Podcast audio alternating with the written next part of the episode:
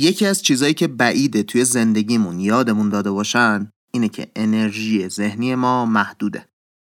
من کمتر کسی رو دیدم که حساب و کتاب مصرف انرژی ذهنیش رو داشته باشه و با توجه کردن به انرژی ذهنی استفاده از مغزش رو بهینه کرده باشه.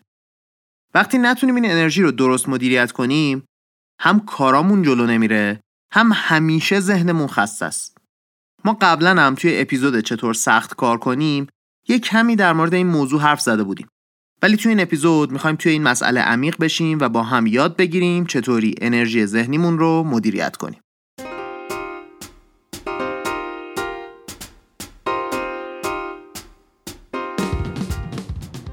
سلام این اپیزود 48 از کارکسته که داره توی آخرین روز از مرداد ماه 1401 منتشر میشه توی هر اپیزود از کارکست من محمد هادی شیرانی به کمک تیم کارکست میریم سراغ اطلاعات علمی روز دنیای کسب و کار و کاربردشون رو توی زندگی بررسی می‌کنیم. این اپیزود برگرفته از یه مقاله توی مجله MIT Sloan Review که توی سال 2022 منتشر شده. نویسنده این مقاله آقای جوردن بیرنبام هستش که مدیر ارشد اجرایی یه شرکتیه به اسم بیتسی. کار بیتسی اینه که روی کاربردهای علوم رفتاری توی کسب و کار تحقیقات علمی انجام بده این مقاله برای خودم جذاب بود چون چیزایی که من جسته و گریخته از این ور و اونور در مورد مدیریت فکر کردنم یاد گرفته بودم رو به شکل منظم و مرتبی جمعبندی کرده بود و این نگاه کلی به هم کمک کرد که بتونم در مورد فکر کردن خودم فکر کنم. مهم نیست کارتون چیه یا کجا زندگی می‌کنید. هممون توی زندگیمون کلی فکر می‌کنیم. اینکه یاد بگیریم چطوری بهتر فکر کنیم برای هممون مفیده. البته اگه بخوام دقیقا چیزی که مقاله گفته رو بگم اسمش رو گذاشته انرژی شناختی مثل علوم شناختی که میگن ولی فکر نمی کنم ترجمه من به انرژی ذهنی خیلی مفهوم رو توی فارسی به هم بزنه قبل از اینکه اصل داستان رو شروع کنم یه چند تا چیزم بگم یکی اینکه اگه توی شبکه های اجتماعی ما رو دنبال نمی کنید بیاید و follow مون کنید ما توی اینستاگرام، توییتر، تلگرام، لینکدین و ویرگول اکانت داریم و به فراخور هر کدوم از این شبکه های اجتماعی سعی می‌کنیم موضوعات مناسبشون رو منتشر کنیم. اگه دوست دارید از پادکست حمایت مالی کنید صفحه حامی باش کارکست لینکش توی توضیحات اپیزود هست. سرچ هم بکنید براتون میاره. کارکست رایگانه همیشه هم رایگان باقی میمونه و این لینک فقط برای کساییه که خودشون دلشون می‌خواد توی هزینه تولید پادکست با ما شریک بشن. در نهایت هم اگر فکر می‌کنید براتون جذابه که اسپانسر کارکست بشید بیایید و توی توییتر یا اینستاگرام بهمون بگید تا با هم حرف بزنیم. شاید تونستیم با هم کار کنیم. دیگه حرف اضافه بسه بریم سراغ انرژی ذهنی.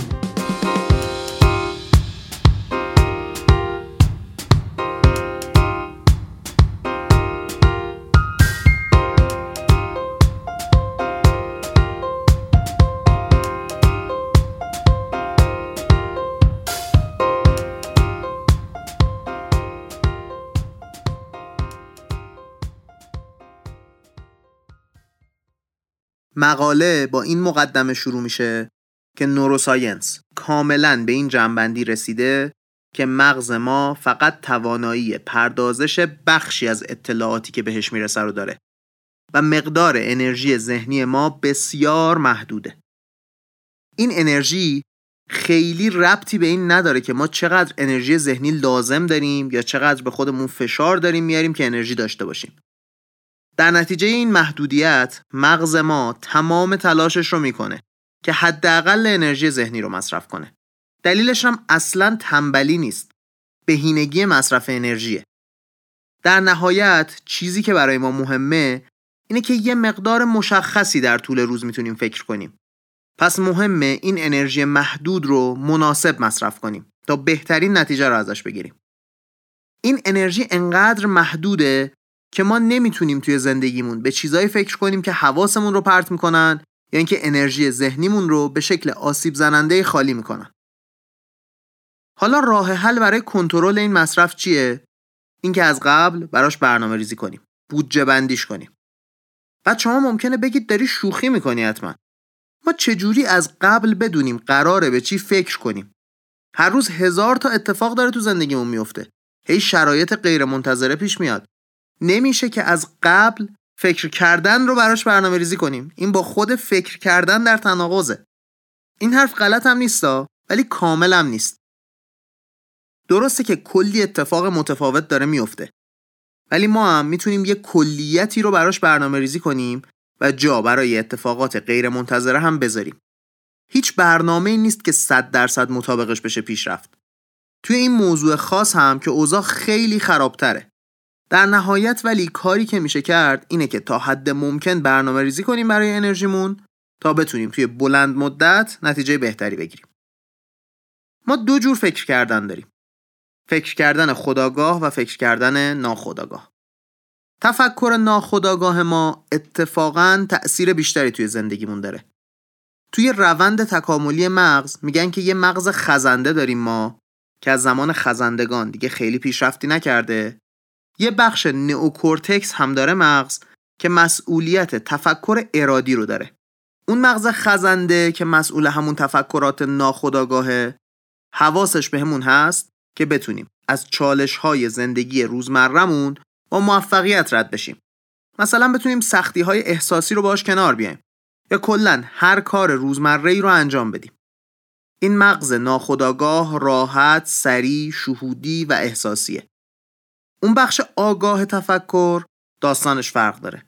سخت، کنده، نیاز به توجه داره و منطقیه. شما مثلا رانندگی کردنتون از خونه به محل کار با استفاده از مغز خزنده است. عادت داریم می‌ذاریم روی یه حالت خودکار انگار مغزمون رو و رانندگی می‌کنیم میریم سر کار. ولی وقتی می‌خوایم با جی پی اس یه جای جدیدی بریم باید از نئوکورتکس مغزمون استفاده کنیم و ازمون انرژی می‌بره رانندگی کردن. این دو مدل فکر کردن رو هم آقای دنیل کانمن توی کتاب تفکر سریع و آهسته یا همون Thinking, Fast and Slow به صورت مفصل بحث کرده. ما صرفا می‌خواستیم باهاش آشنا بشیم. همین. چون مغز نئوکورتکسی ما انرژی زیادی مصرف می‌کنه بیشتر تصمیم گیری های ما توسط اون بخش خزنده مغز اتفاق میفته حتی بعضی از تحقیقات میگن 90 تا 95 درصد تصمیم گیری ها توسط اون بخش از مغزه که ناخودآگاه داره اتفاق میفته حالا این بهینه سازی انرژی مغز یه مشکل اساسی داره. چون می‌خواد انرژی مصرف نکنه به این فکر نمی‌کنه که به چی فکر کنیم و به چی فکر نکنیم. هر چی بهش میدن رو با صرف کمترین انرژی ممکن بهش فکر می‌کنه. ولی خب این انرژی محدود نباید صرف فکر کردن به هر چیزی بشه که. حالا کاری که ما می‌خوایم بکنیم چیه؟ اینکه بیایم. مصرف انرژی رو با صرف انرژی مناسب خودمون بهینه سازی کنیم. برای این کار هم لازم داریم دو تا اتفاق بیفته. یکی اینکه به صورت مناسب توی بخش نوکورتکس مغزمون انرژی مصرف کنیم. یکی همین که جلوی فکرهای غیر ارادی که به دردمون نمی‌خورن رو بگیریم. پس کل این برنامه ریزی که ازش حرف زدیم همینه. انرژی نوکورتکس رو کجا مصرف کنیم و کجا جلوی مصرف انرژی مغز خزنده ایمون رو بگیریم. اون بخشی که باید روش تمرکز کنه نوکورتکس مغز اینه که رفتارهای گذشتمون رو تحلیل کنه و با استفاده ازشون در مورد آینده تصمیم بگیره. بخشی که جلوش رو می‌خوایم بگیریم فکر کردن دوباره و دوباره به چیزاییه که نمی‌تونیم تغییرشون بدیم و توشون گیر کردیم. خب به قول نویسنده قهرمان داستان ما رفلکشنه. یعنی چی؟ یعنی اینکه بتونیم به بازخورد اتفاقات زندگیمون فکر کنیم. نویسنده میگه فکر کردن به بازخورد رفتارهامون خروجیش میشه بهترین نسبت مصرف کردن انرژی به پیشرفت. انرژیمون رو چطوری درست مصرف کنیم؟ بهترین راهش رفلکشنه. ولی قبل اینکه بتونیم اصلا رفلکشن داشته باشیم نیاز داریم که یه صفت مهم دیگر رو توی خودمون ایجاد و تقویت کنیم. اونم فروتنیه. فروتنی مهمه چون اگه ما یه تصویر قرص و محکم از درستی و غلطی رفتارهای خودمون توی ذهنمون داشته باشیم موقعی که به اتفاقات فکر می‌کنیم به جای اینکه تلاش کنیم ازشون یاد بگیریم داریم در واقع سعی می‌کنیم اون تصویری که از خودمون توی ذهنمون ساختیم رو تقویت کنیم بهترین نوع تفکر اینه که با توجه به اتفاقاتی که برامون افتاده در مورد باورامون فکر کنیم و سعی کنیم که بهترشون کنیم. اگه اون فروتنی نباشه همچین نوع تفکری تبدیل میشه به یه تهدید برای حیات خودمون و در نهایت نمی‌تونیم از بهترین نوع فکر کردن استفاده کنیم. در مقابل بدترین شکل فکر کردن رومینیشنه. به فارسی میشه اندیشناکی یا نشخار فکری. نشخار رو بیشتر دوست دارم چون دقیقا همون اتفاقیه که میفته. تعریفش اینه که به فکری گفته میشه که دیگه خاصیتی نداره. مثل گاو که علفی که خورده رو میاره بالا و میجوه دوباره. اونم خاصیت غذایی جدید بهش نمیده. اینم مثل همونه. تو زندگی من کم نبوده این داستان. یکی تو خیابون میپیچه جلومون 250 بار به این فکر می‌کنیم که کاش فلان فوش رو داده بودم یا بوغ زده بودم یا هرچی این تکرار دوباره و دوباره یه فکر چیزیه که انرژی فکریمون رو به بدترین شکل تلف می‌کنه اگه چیز جدیدی برای پیشرفت خودمون یا ایده جدیدی برای اینکه چطور بهتر بشیم به ذهنمون نمی‌رسه یعنی داریم نشخار فکری می‌کنیم انرژی مغزیمون رو تلف می‌کنیم. این نوع فکر کردن رو از بین بردن کار مشکلی هم هست ولی کاریه که باید انجامش بدیم. دلیلش هم اینه که بخش ناخودآگاه مغزمون همونطوری که قبلا هم گفتیم این دوباره و دوباره فکر کردن رو به شکل ناخودآگاه انجام میده. چیزی که ما باید یاد بگیریم اینه که حواسمون به نشخار فکری باشه و به محض اینکه فهمیدیم داریم انجامش میدیم به صورت خداگاه جلوش رو بگیریم. این پس تا اینجا شد انواع فکر. حالا از اینجا به بعد می‌خوایم هم اون بودجه بندی انرژی مغزمون رو انجام بدیم هم روش هایی رو از روانشناسی با هم یاد بگیریم که کمکمون کنه نوع فکر کردنمون رو بهینه تر کنیم.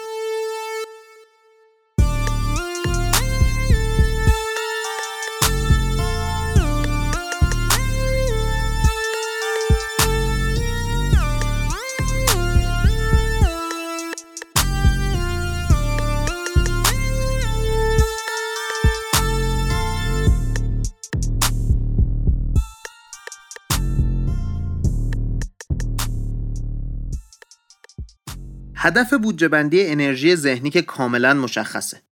می‌خوایم جلوی اینکه انرژی صرف نشخار فکری بشه رو بگیریم و انرژی رو متمرکز کنیم روی بازخورد یا همون رفلکشن. ولی خب ذهن ما که قابل پیش بینی نیست. نمی‌تونیم به یه برنامه ثابت بچسبیم. برای همین این بودجه بندی و برنامه ریزی بیشتر شبیه نقشه میمونه تا مثلا شبیه قطب نما باشه. نقشه رو چند وقت یه بار نگاه می‌کنیم ببینیم اگه اشتباه رفتیم راه جدیدی به سمت هدفمون پیدا کنیم. ولی قطب نما درست و غلط داره و در هر لحظه بهمون به نشون میده که کدوم وری باید بریم. پس این چیزی که بهش میگیم بودجه بندی بیشتر شبیه نقشه میمونه. قرار چند وقت یه بار نگاش کنیم ببینیم کدوم وری بریم خوب اومدیم بد اومدیم چیکار کردیم. نویسنده میگه راههایی که ما برای بهبود قضیه پیدا کردیم از روانشناسی مثبت CBT و اقتصاد رفتاری اومده. من چون توی هیچ کدوم این حوزه ها هیچ تخصصی ندارم صرفا حرفای مقاله رو براتون نقل می‌کنم. درست و غلطش بمونه برای جستجوی بیشتر شما و متخصصایی که توی این زمینه سالها کار کردن. اول از همه بگیم که هر روشی که باعث بشه شما انرژی ذهنیتون رو درست استفاده کنید روش مناسبه. برای هر کسی ممکنه با بقیه فرق بکنه. ولی یه کاری که به اکثر آدما کمک می‌کنه اینه که بیان کارهای شخصی رو از زندگی حرفه‌ای جدا کنن و برای هر کدوم راهکار جدا برای بودجه بندی داشته باشن. کمک دیگه که این کار می‌کنه اینه که باعث میشه شما موقعی که کار نمی کنید به کار فکر نکنید و در نتیجه هم از خستگی بیش از حد به خاطر کار کردن جلوگیری می‌کنه و هم باعث میشه توی زمانهای مناسب به چیز مناسب فکر کنید توی این اپیزود ما بیشتر روی جنبه کار و زندگی حرفه‌ای متمرکز میشیم. توی زندگی شخصی هم خودتون می‌تونید از این مطالب استفاده کنید، راه مناسب رو پیدا کنید، ولی ما در موردش حرف نمی‌زنیم. برای اینکه بتونیم توی وقت مناسب به چیز مناسب فکر کنیم، نیاز به چهار تا لیست داریم. اول می محیط کار و زندگی شخصی رو همونطور که گفتیم جدا می‌کنیم. بعد یه لیست برای reflection درست می‌کنیم. برای هر کدومشون یعنی یه لیست reflection برای زندگی شخصی یه لیست reflection برای زندگی کاری. بعد یه لیست هم برای نشخار فکری دوباره برای هر کدومشون. حالا از reflection شروع کنیم. نویسنده اومده یه عالمه موضوع برامون گذاشته که بهشون فکر کنیم و هر چی به ذهنمون می‌رسه بنویسیم روی کاغذ. بعد حالا میگیم که از این کاغذ چطوری استفاده کنیم. یادمون هم نره که ما فقط داریم در مورد جنبه کاری داستان صحبت می‌کنیم. اون نصفه شخصی جاش تو این اپیزود نیست. حرف آخر هم این که الان این دقیقه از این اپیزود رو یه نگاه بهش بندازید که اگر بعدا خواستید برگردید و لیست موضوعات رو ازشون استفاده کنید بتونید. من یه لحظه سکوت می‌کنم بعد دیگه بریم سراغشون.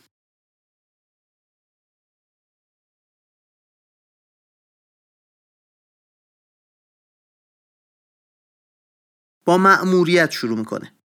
میگه به این چیزا میشه فکر کرد. چه چیزی رو بهش اهمیت میدی؟ وقتی که براش می‌ذاری رو چطوری زیاد کنی؟ راههایی پیدا کنی برای اینکه بیشتر انجامش بدی اون کاری که بهش اهمیت میدی رو. بعد میره سراغ رشد. به دست آوردن توانایی های جدید. اضافه کردن ارزش و رشد شغلی چیزایی هستن که می‌تونیم بهشون فکر کنیم. بعدی روابطمون با آدمای دیگه است.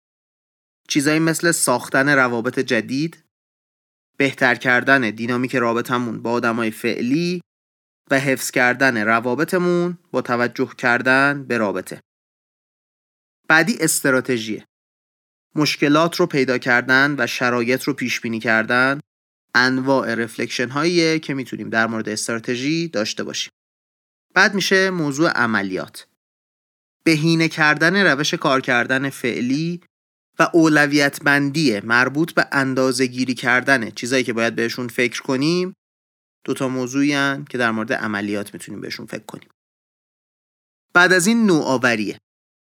ایده پردازی کردن بهتر کردن پیاده سازی نوآوری و علاوه بر اینها اینکه چطوری میشه ارزش جدید خلق کنیم.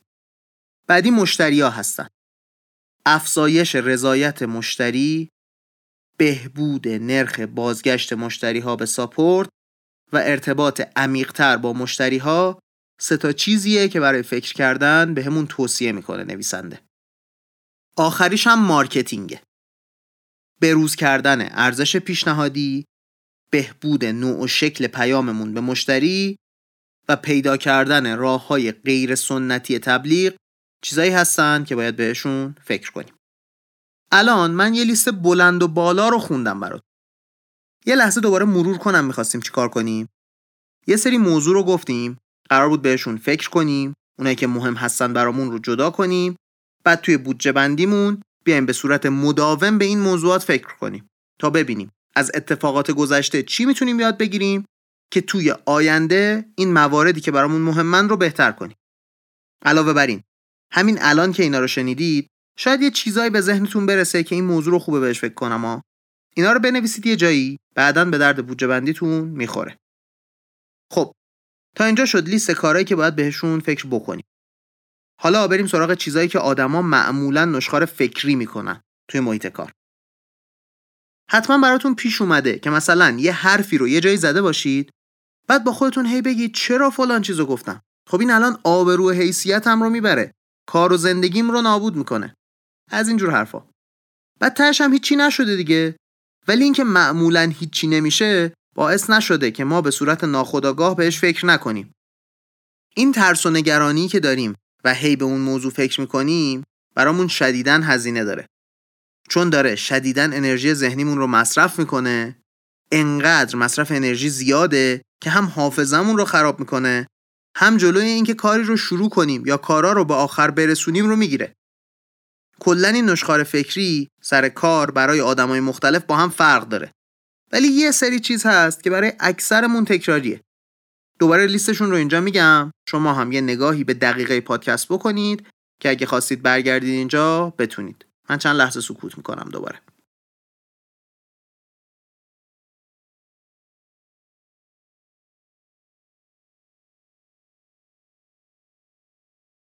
اولیش حس بیرون افتادنه. انگار راهمون نمیدن توی گروه ها حالا مثلا جلسه دعوتمون نکنن توی موضوع نظرمون رو نپرسن توی تصمیم گیری دخیلمون نکنن این چیزا. دومیش سیاست توی محیط کاره. اینکه در مورد بدرفتاری یکی حرف بزنیم با کسی مشکل داشته باشیم تأثیر ساختار قدرت محل کار رو روی خودمون ببینیم اینا. سومی حس ناامیدیه. مثلا بهمون ارتقا ندن یه کاری که برامون مهمه انجام بدیم رو بدن یه کس دیگه انجام بده و توی توافقها و قراردادهای جدید دخیلمون نکنن. بعدیش بی احترامیه اینکه یکی یه نفر دیگر رو تحقیر می‌کنه رو جلوش وایسیم. یا مثلا زورگویی یا اینکه اخراج شدن. بحث بعدی مدیریت کاراست. اینکه به ددلاینا برسیم. و حجم کارمون رو مدیریت کنیم. بعدی عدالته. برخوردمون با رفتار ناعادلانه هدیه ها و نتایج این برخوردها نکته بعدی ارتباطمون با بقیه است. همکاری ها رو بتونیم درست پیش ببریم یا اینکه حمایتمون یه وقت نکنن توی محیط کار. در نهایت هم نداشتن حس امنیته. اینکه حس کنیم بقیه می‌خوان توی محیط کار بهمون خیانت کنن. یا مثلا توانایی های خودمون رو دست کم بگیریم. از اینجور چیزا. حالا اینا رو گفتم. لیست نوشتاریشون رو هم. حتما توی اینستاگرام منتشر می‌کنیم. از دو سه هفته دیگه هم حتما متنش رو توی ویرگول می‌تونید پیدا کنید. اگه خواستید برید سراغش اینجاها جاهایی که می‌تونید پیدا بکنید. اینا رو به صورت نوشتاری برای فکر کردن اونطوری بهتره. اینایی که به نظرتون بهتون مربوط می‌شد رو روی کاغذ بنویسید؟ لازم هم نیست با کسی در میون بذارید. فقط می‌خوایم حواسمون باشه که این چیزا چیزایی هستن که فکر ما رو درگیر می‌کنن و باعث هیچ پیشرفتی هم نمیشن. قدم بعدی اینه که بیایم این دوتا لیستی که نوشتیم رو مرتب کنیم. تقریبا به ترتیب اولویت بنویسیم هر دو تا بخش رو. این کار رو که کردیم چند تا نکته هم هست که باید رعایت کنیم. اول از همه اینکه این لیستی که درست کردیم رو باید جلوی چشممون داشته باشیم. حالا می‌خوایم بچسبونیم به مونیتورمون بزنیم به میز کارمون بنویسیم کف دستمون هر جایی. یه چیزی قد کارت ویزیت درست کنیم بذاریم جلوی چشممون که این بودجه بندی توش باشه. به قول قدیمی ها از دل برود هر که از دیده برفت. اگه جلوی چشمون نباشه چهار روز دیگه کلا یادمون میره همچین کاری کرده بودیم. حتما یه بخشای شخصیه. پس اگر می‌خواید توی محیط کار بچسبونیدش بعضی بخشاش رو رمزی بنویسید که براتون بعدا دردسر نشه. کار بعدی که باید بکنیم اینه که یه روتین روزانه درست کنیم که مخصوص فکر کردن به همین بودجه بندیمون باشه. یعنی چی حالا؟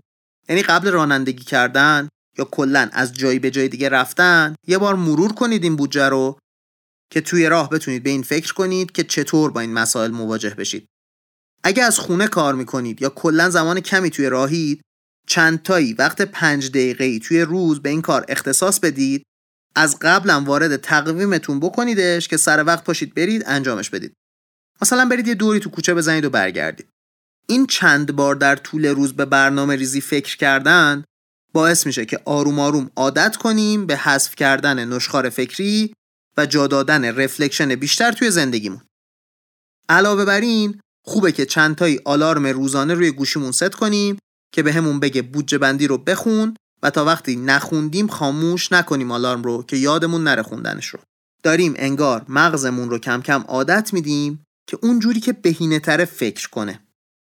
علاوه بر اینم خوبه که بخش های reflection بودجه بندیمون رو بذاریم توی برنامه روزانمون و هر روزی چند روزی یه بار یکیش رو انتخاب کنیم در موردش فکر کنیم.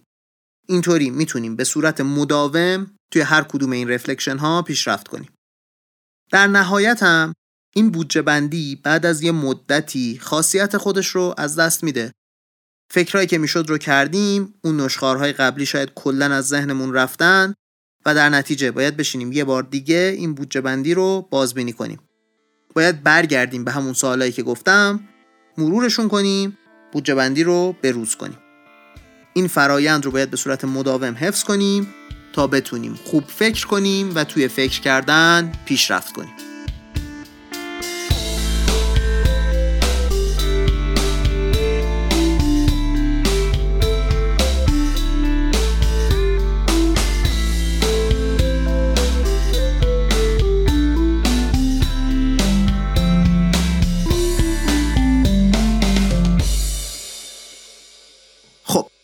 حرفای این اپیزود به آخر رسید. وقت اینه که چیزایی که گفتیم رو مرتب و منظم جمع کنیم که یادمون نره چی یاد گرفتیم. از دو تا بخش مختلف مغز شروع کردیم. گفتیم یه بخش خزندهی مغز داریم که انرژی کمتری مصرف می‌کنه سریع و ناخداگاهه یه بخش دیگه مغز به اسم نئوکورتکس هست که خداگاه کنتر انرژی بیشتری مصرف می‌کنه ولی منطق و استدلال از این بخش مغز میاد. گفتیم مغز ما بالای 90 درصد انرژیش رو توی بخش خزنده ای صرف می‌کنه. چون می‌خواد بهینه باشه و کمترین انرژی رو مصرف کنه.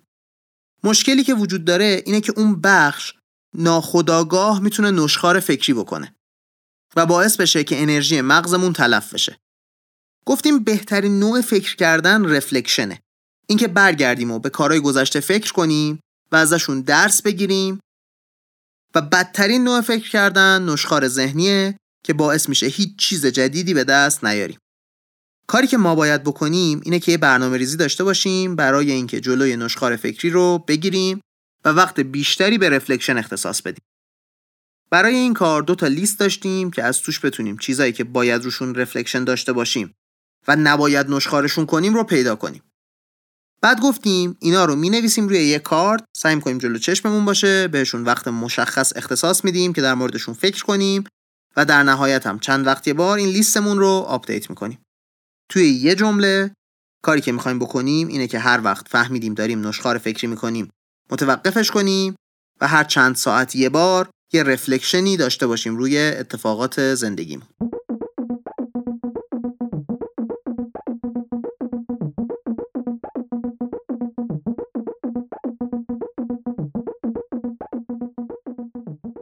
مثل همیشه رسیدیم به آخر این اپیزود از کارکست.